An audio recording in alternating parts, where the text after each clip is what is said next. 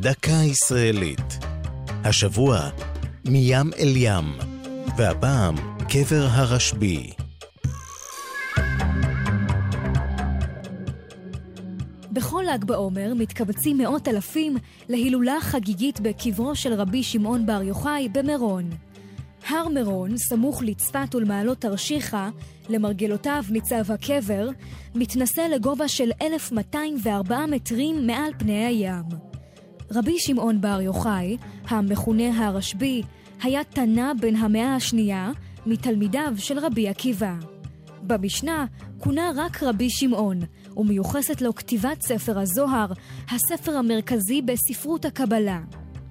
על פי מדרש בן המאה החמישית, הסתגר רשב"י במערה עם בנו אלעזר, כשברח מהשלטון הרומי, ובמשך 12 שנים אכלו השניים מפירות החרוב ושתו ממעיין מים, שנבראו להם באורח נס.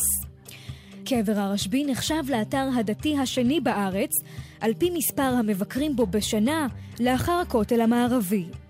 זה שנים מתנהל מאבק משפטי שהגיע עד לבית המשפט העליון בנוגע לניהול המקום. מחד, עומדות אגודות ההקדש הוותיקות, ספרדיות ואשכנזיות, ומאידך, חברה ממשלתית המבקשת לקבל את האחריות על המקום, ובין היתר, לדאוג לשיקומו האדריכלי והסביבתי, על מנת להתאימו למספר המבקרים העצום הפוקד אותו. זו הייתה דקה ישראלית על מים אל ים וקבר הרשב"י.